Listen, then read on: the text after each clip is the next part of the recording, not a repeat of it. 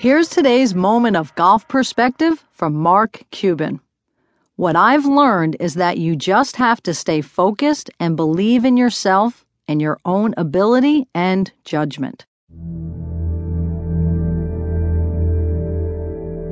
For this week's mental game strategy, let's talk about targets. And our golf performance skill is about the beginning, the start of your backswing.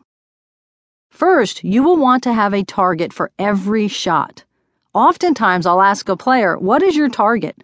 And the response is something like, Down there, or the middle of the fairway, or the green.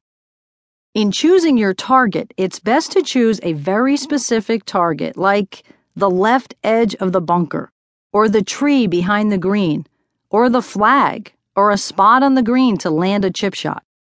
The more specific the target, the more clarity you'll have in the shot that you plan to execute.